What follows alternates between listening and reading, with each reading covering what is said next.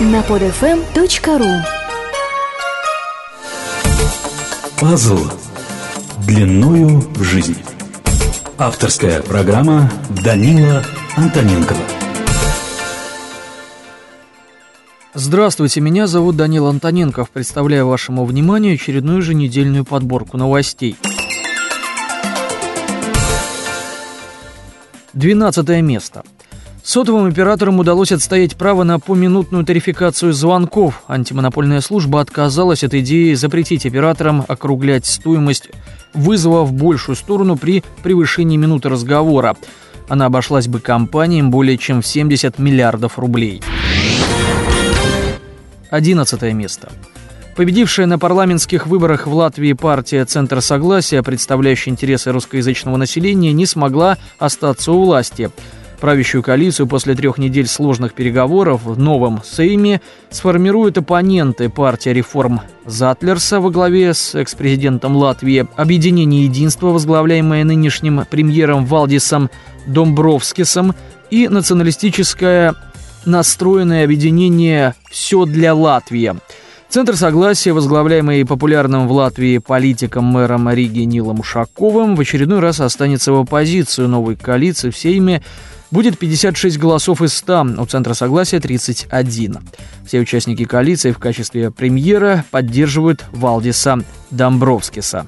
Десятое место. После состоявшейся в понедельник встречи Медведева с экс-министром финансов Кудриным стало известно, что Кудрин вскоре покинет руководящие посты в Совете по финансовым рынкам, Национальном банковском совете и в других структурах. О грядущих отставках экс-министра заявил помощник президента Аркадий Дворкович. Он пояснил, что выход Кудрина из различных структур будет произведен с учетом его отставки с должности вице-премьера, министра финансов. Любопытную фразу в пользу политических причин увольнения Кудрина сказал компетентный человек, экс-глава Центробанка Виктор Геращенко. Комментируя назначение его министра финансов, он сказал, Антон Силуанов – взвешенный, разумный товарищ, профессионал, без каких-либо, на мой взгляд, политических амбиций и закидонов. Девятое место. Девятое место. Активизировались российско-китайские отношения. Путин провел переговоры со своим коллегой, премьером Госсовета КНР Вень Дзябао. Обсуждались вопросы энергетики. В частности, решен нефтяной конфликт между странами, который тянется с февраля, когда российская сторона на основании акта передач нефти выставила китайским партнерам счет на сумму 370 миллионов долларов, однако получила на 26 миллионов меньше. В России считают, что Пекин платил за черное золото не в полном объеме, а оставляя себе по 3 доллара с каждого барреля. В Китае настаивают, что это были расходы на транспортировку. После переговоров стало известно, что обе стороны пришли к соглашению, но на каких условиях не раскрывается. Восьмое место. Сирийская оппозиция приехала в Москву и поблагодарила Россию за вето в ООН. Кроме того, сирийские оппозиционеры заявили, что они готовы к диалогу с властью и выступают категорически против вмешательства извне, что будет означать повторение в Сирии ливийского сценария, где уже от снарядов НАТО погибли десятки тысяч человек. На этом фоне интересна следующая новость. В сирийском городе Хомс обстреляно из автоматического оружия представительство российской компании «Строй Трансгаз». Никто не пострадал. МИД России рассматривает произошедшее как очевидное подтверждение того факта, что непримиримая сирийская оппозиция, пытающаяся вооруженным путем добиться свержения существующего в Сирии режима, стала на путь использования методов террора против мирного населения, а также учреждений и организаций, в том числе иностранных, занимающихся обеспечением в стране нормальной жизнедеятельности. Конец цитаты. В продолжении темы госсекретарь США Хиллари Клинтон, которая сообщила, что уходит в 2012 году из политики, независимо от результатов президентских выборов, заявила, что США придется приложить все усилия, чтобы помочь свергнуть диктаторов в Сирии и Йемене. Седьмое место. Бумеранг арабской весны возвращается. В Вашингтоне протестующим удалось ворваться в здание Сената. Шестеро активистов антикорпоративного и антивоенного движения хотели провести акцию протеста в хорошо хранимом здании, но полиция их задержала. Также сообщается, что полиция в Чикаго арестовала 21 участника протеста против финансовой политики США. В Бостоне 129 человек. В настоящее время в ряде городов США проходят акции протеста, которые являются продолжением демонстрации в Нью-Йорке, занимая Уолл-стрит. Участники выступают против политики властей и финансовых институтов, называя ее финансовым терроризмом. Ну а группа хакеров Anonymous выполнила обещание, атаковала сайт Нью-Йоркской фондовой биржи. Атака была короткая и без последствий. Шестое место. Международные резервы России по состоянию на 1 октября составили 516 миллиардов 848 миллионов долларов. Таким образом, падение за месяц составило 28 миллиардов или 5%. Основными факторами сокращения резервов в сентябре стала отрицательная валютная переоценка в результате ослабления евро и масштабной интервенции Банка России для сдерживания курса рубля. По информации главы Центробанка Сергея Игнатьева, регулятор продал в сентябре на внутреннем рынке 8 миллиардов долларов. Пятое место. На привокзальной площади в Челябинске вошла в финальную стадию установка монумента чехословацким легионерам, участвовавшим в мятеже против советской власти 14 мая 1918 года. Его официальное открытие намечено предварительно на 20 октября. К южноуральским властям с просьбой установить монумент обратилось Генконсульство Чешской Республики в Екатеринбурге. Памятник выполнен на средства чехов, но они согласовывали концепцию и проект с властями региона. История событий такова. 14 мая 18 года в Челябинске встретились эшелоны чехословаков и бывших пленных венгров, отпущенных большевиками по условиям Брестского договора. В те времена между чехами и словаками с одной стороны и венграми с другой было сильнейшее противостояние на национальной почве. Из венгерского эшелона была брошена чугунная ножка от печки, в результате был тяжело ранен чешский солдат. В ответ Чехословакия линчевали военнопленного. На следующий день большевистские власти Челябинска арестовали нескольких чехословаков. 17 мая иностранные легионеры силой освободили товарищей. Они также захватили городской арсенал, вокзал и центр города. После этого заняли еще несколько городов, свергнув в них советскую власть. Местами осады стали Челябинск, Петропавловск, Курган. Одним словом, памятник героя. Отмечу, аналогичные монументы установлены во всех городах, где побывал корпус чехословаков, в частности, в соседнем Екатеринбурге. Четвертое место. Государственный научный центр социальной и судебной психиатрии имени Сербского докладывает. За прошедшие два десятилетия Россия вышла на второе место в мире по частоте самоубийств, потеряв около 800 тысяч человек. Преимущественно основная масса тех, кто кончает жизнь самоубийством, это мужчины, причем в основном люди зрелого, работоспособного возраста. Средний возраст мужчины-самоубийцы в России 45 лет, а женщины 52 года.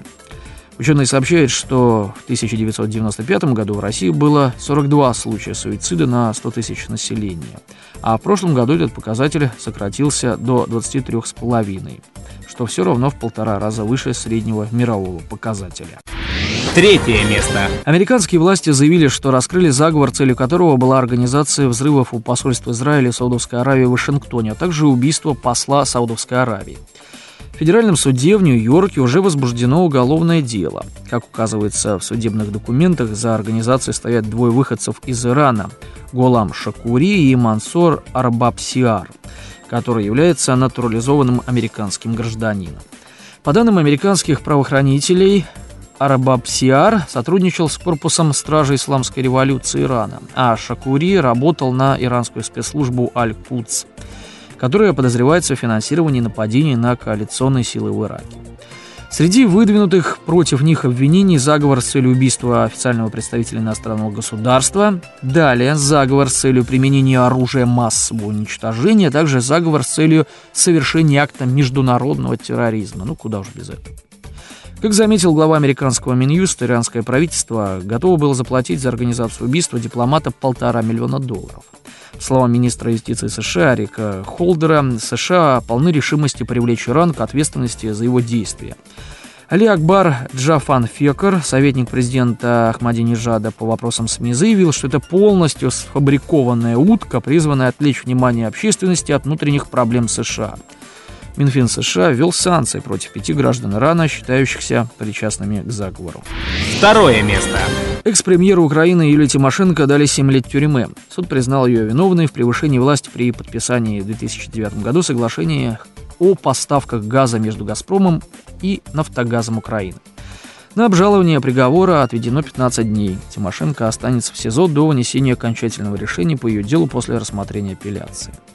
Немного реакции действующих лиц. Запад возмущается, но пока тихонько все-таки бывшая соратница. но и нынешнюю власть отталкивать от себя нельзя ведь. Янукович попенял на закон, мол, ну что ж поделать, раз у нас на Украине такое несовершенное законодательство, которое придумала предыдущая власть, между прочим. В целом же Янукович этим приговором убивает двух зайцев, непосредственно прошлую, а может быть и будущую конкурентку, и получает повод для пересмотра газового соглашения с Россией. Путин, понятное дело, прокомментировал приговор осторожно, уклоном на то, что Тимошенко вообще не подписывала соглашение с «Газпромом», и сделка, мол, в силе – на самом деле, если Янукович ограничится одним зайцем и не начнет очередную газовую войну с Россией, а также где-нибудь приобнимет Запад, то, надо сказать, ему удастся, воспользовавшись политическим и экономическим авралом, который наметился сегодня в мире, съесть потенциальную противницу. Но это совершенно не значит, что Тимошенко не приступала закон или ее не за что было сажать. И в этом плане дело Тимошенко звучит в унисон с делом Ходорковского – Впрочем, как и с делом Строскана. Первое место. 7 октября исполнилось 10 лет с момента вторжения войск НАТО в Афганистан. Как там с развитием цивилизации, демократизации, так сказать, свободами и правами? Давайте смотреть. Производство опиума в Афганистане за 2011 год выросло на 61%. Об этом говорится в докладе, опубликованном Управлением ООН по наркотикам и преступности. За год в стране изготовлено 5000 800 тонн опиума, что составляет 90% мирового рынка. Площадь территории Афганистана, засеянной опиумным маком, оценивается в 131 тысячу гектаров. Эксперты ООН опросили афганских крестьян, чтобы узнать причину увеличения производства опиума. 58% производителей объяснили его ростом цен на наркотики, по 13% недостатком продовольствия и стремлению улучшить условия жизни. 8% опрошенных заявили, что опиумный мак то немногое, что можно выращивать на неплодородной афганской земле. Наконец, 2% оправдали свои действия традициями.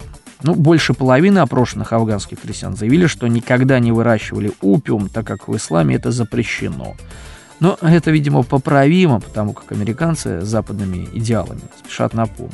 Кстати, талибам в свое время удавалось бороться с наркопроизводителями гораздо лучше – После того, как в 2000 году Мула Амар признал выращивание опиума противоречащим исламу и распорядился начать борьбу с наркобаронами, производство мака к концу 2001 года упало с 3270 тонн до всего лишь 185 тонн.